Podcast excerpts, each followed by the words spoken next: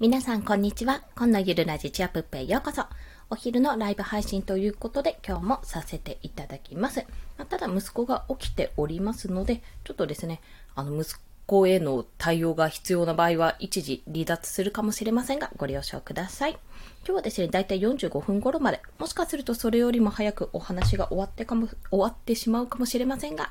お話をしたいと思います。テーマは、ライブ配信の効果についてです。というのは、えっ、ー、と、お昼、お昼のライブ配信を始めたのが、ここ10日間ぐらいかな、5月入ってからぐらいだったかと思うんですけども、まあ、その前に結構突発的にいろんな時間にライブをさせていただいて、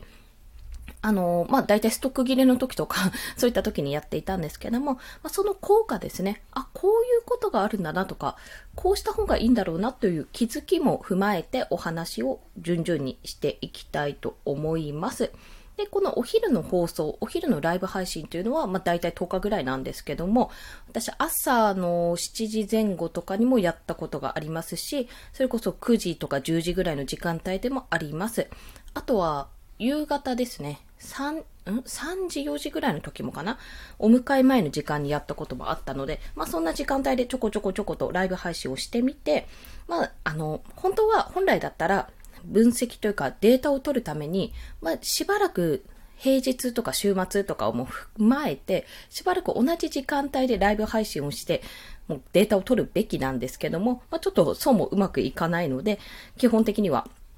まあ、自分がやれる時にやっていったというような形です。はい。まあ、そんな形でね、えっと、ライブ配信の効果、私が今現在感じてる効果3つお話しすると、1つは、フォロワー数が増えました。あ、リッキーさん、こんにちは。よろしくお願いします。嬉しいです。一緒に、一緒にちょっと分析を 手伝っていただけるとありがたいです。これですね、とりあえずライブ配信を、このお昼の12時から1時ぐらいの間にスタートして、まあ、それ以外にもちょこちょこちょこちょこやってるんですけども、とりあえずこのお昼の時間帯だけで考えます。まず一つは考える。そして、ゴールデンウィークとか、それ以外の時は朝にも放送したことがあって、なおかつ夕方もちょろっと放送したことがあります。で、そんな状況の中、とりあえずその状況の中で感じた効果、一つがフォロワーさんの数が増えました。これはね、えー、19人5月だけで言うと、今のところ19人増えてます。びっくり。今まで自分のね、普通の放送だけだったら、通常の放送だけだったら、そんなに増えなかったんですよね。1日1人増えれば嬉しいかなというところでした。あ、ゆうさん、こんにちは。よろしくお願いします。3歩進んで2歩下がる。いや、本当にそんな気分です、私も。で、このフォロワーさんが19名増えたっていうのが一つの結果。二つ目が、えっと、習慣化になりましたね。この時間に絶対やるっていう習慣化につながりましたので、あの、それは一つ良かったかと思います。まあ、私の場合は結構予定とか、それこそ息子のぐずり具合とかによって、だいぶ時間が左右されちゃうんですけども、まあ、こちらのコントロール下の、コントロール下に置くというか、なんとかこの時間を確保するために、例えばお昼ご飯前倒しにするとか、娘と一緒のお昼ご飯は前倒し、週末ですね。あとは、ミルクのタイミングとかを、もうちょい遅くても大丈夫かなとか、今昼寝してるから大丈夫かなとか思いながらやっておりますね。そして、あと、それが習慣化として身についたと。で、三つ目は、度胸が身につくって、度胸、度胸かな？度胸ですね。一人で一方的に喋ってる時間っていうのがだいぶあるんですけど、だいぶそんな放送もあるんですよ。実を言うと。まあ、それでもいいかなって思ってやり続けられるっていうところが、まあ、ある意味良かったかと思います。はい。まあ、そのライブ配信の効果として3つございますが、まあ、その中でも気づきですね。こんな風に感じたなと思う気づきをいくつかお話ししたいと思います。もうご存知の方もいらっしゃるかと思いますし、当たり前だなっていうこともあるかもしれないんですが、まあ、ちょっとその中の気づきですね。バーって。もしかすると、これ以上増えたら、ちょっと追加でお話ししますね。まあ、一つは、時間帯は決めておいた方がいい。当たり前。これは当たり前なんですけども、ただ、ただ決めなくても、変な話、あの、キャッチーなタイトルだったら見に来てくれる方はいると思います。それは私もいろんな時間帯に朝の7時、7時台とか7時前後、9時台、10時台、で、今のこの12時台とお昼休み終わっちゃったよって13時台、あと、何時かな ?14 時台と15時台もやったことあるのかなそれぞれ。まあ、そんな回数はないんですけども、やってみて、これは、やっぱり、あの、時間帯はもちろん決めておいた方がいいし、コアな時間帯はある。だいたい朝、朝もね、結構来てくれる方がいらっしゃる印象でしたね。体感として。7時前、6時半ぐらいから7時ぐらいまでやっていると、まあ、ちょこちょこちょこっと来てくださる方がいらっしゃる。あと、昼はやっぱ12時から1時の間がベスト。で、えっとですね、3時とか4時はやっぱりあまり見られないし聞かれないかなっていうところですね、印象としては。それはあります。まあ当たり前っちゃ当たり前なんですけど、ただ、ただこれちょっと驚いたのが、あの、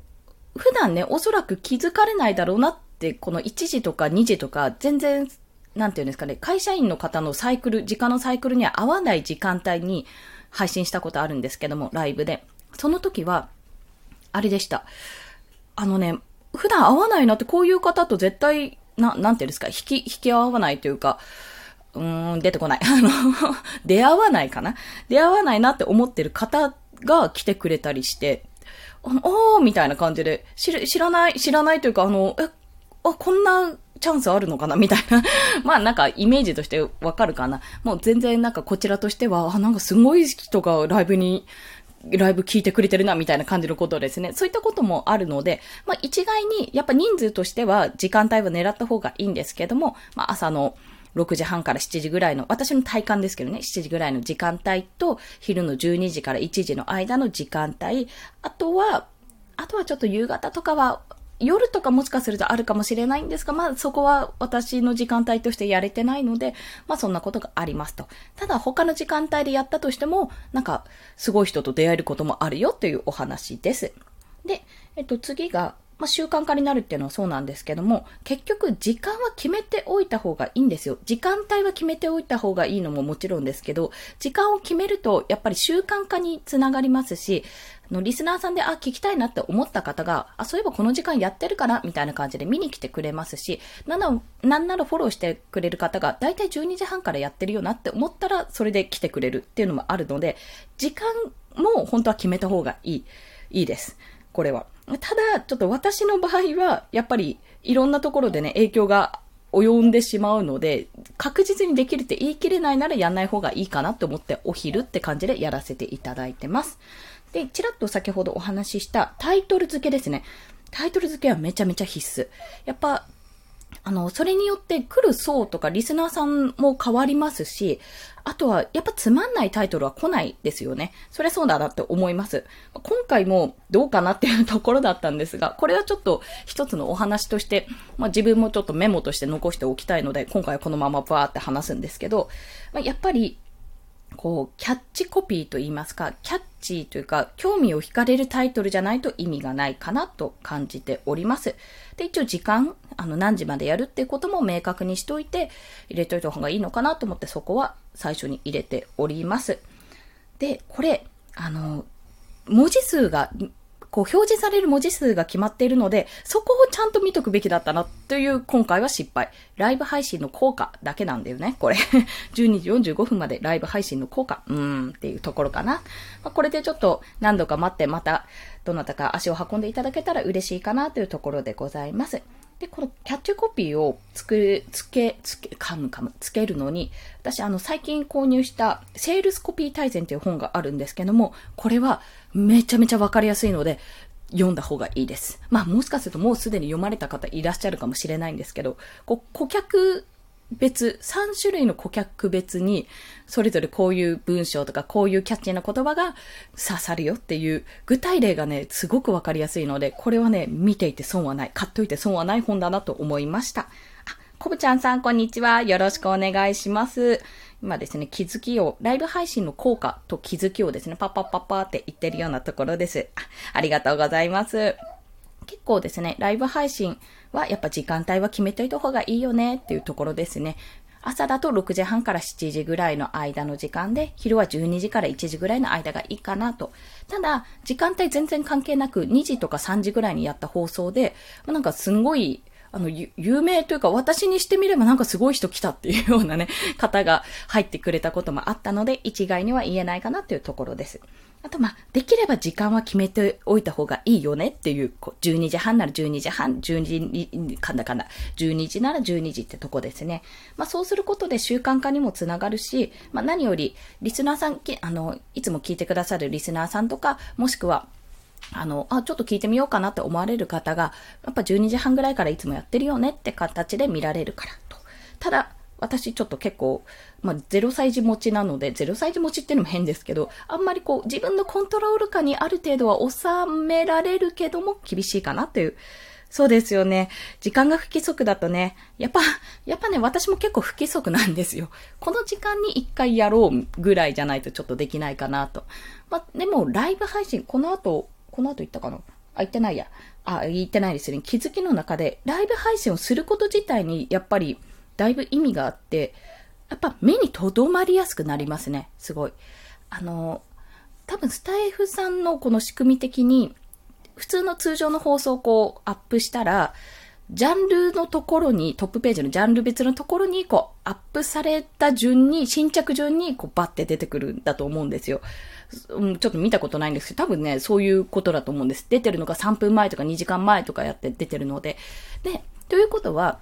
まあ、聞かれる時間帯に、こう、配信した方がいいと思うんですけども、でも、やっぱ皆さん考えてること一緒なので、きっとバーって、12時だったらバーって12時でバーって出すと思うんですよ。まあ、予約投稿もないのでね。あ、そうですよね。ツイッターにシェアももちろんね、できて、そうなの、ライブ配信をツイッターでこう宣伝するってことも前はやっていたんですけど、実を言うと、なんかね、めんどくさくなってやめちゃった。そう、めんどくさいが良くないんですけど、めんどくさいが良くないんですけど、まあ、そこで聞くかなっていうところもあって、私はとりあえずはもうやめてしまったかなっていうところですね。でもシェアした方が確実に来てくれます。それはね、体感済みです。やっぱフォロワーさんとかが気にしてくれるので、ちょっと少々お待ちくださ。い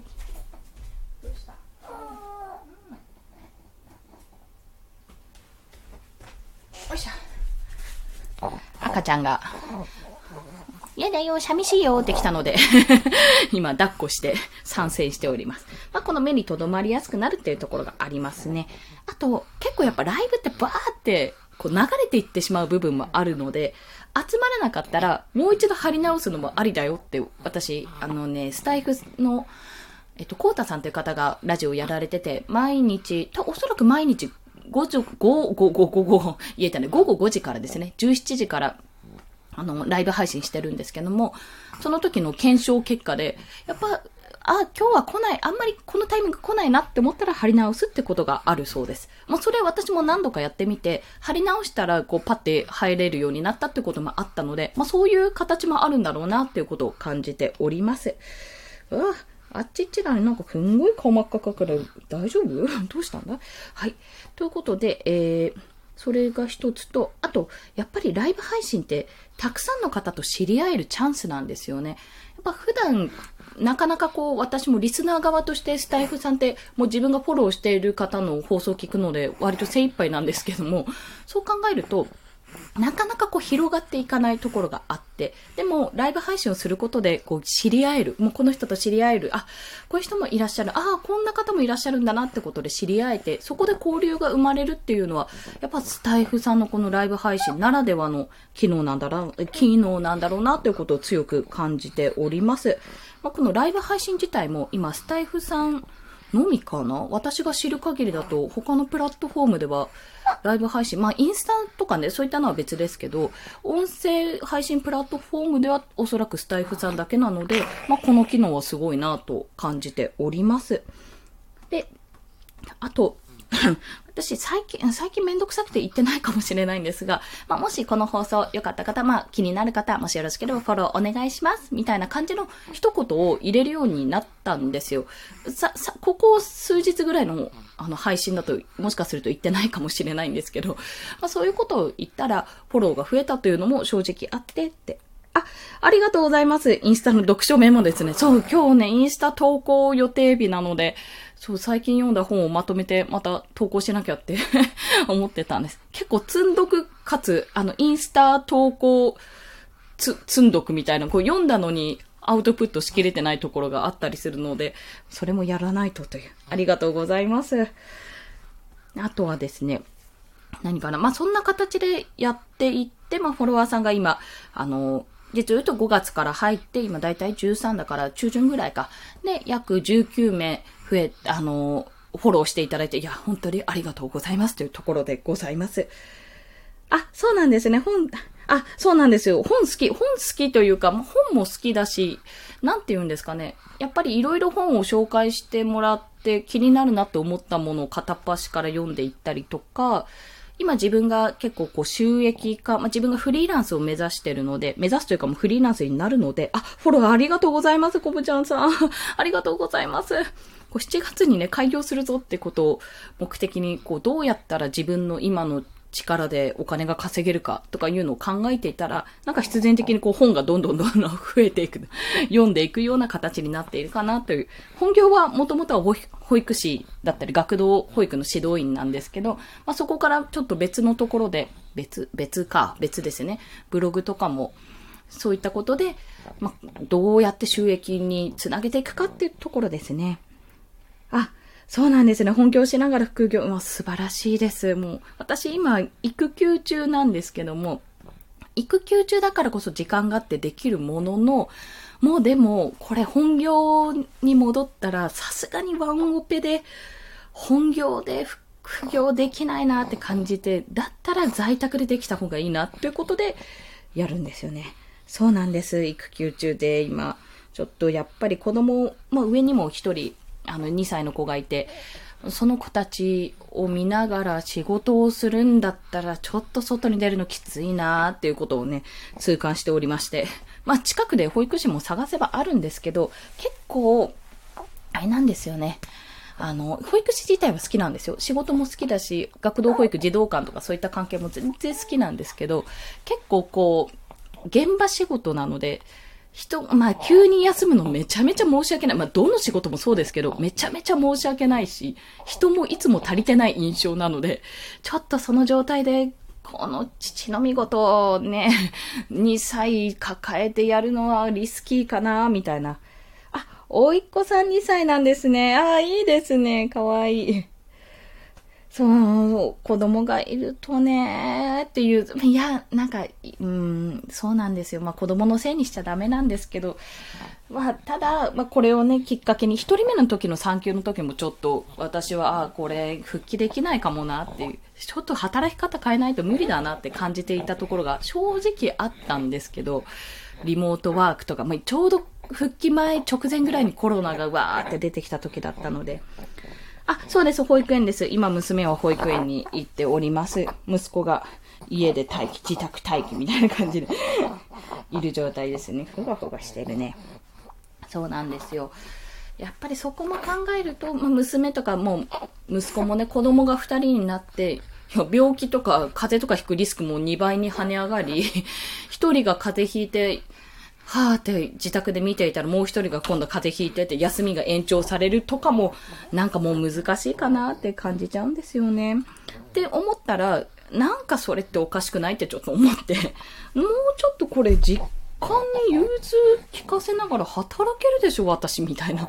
ていうことで探し始めたってのがきっかけですね。そうなんです。男の子と女の子なんですよ。で、男の子が生まれたもんなんで、これは風邪ひくだろうなって。女子も女子で、上の子もなかなか、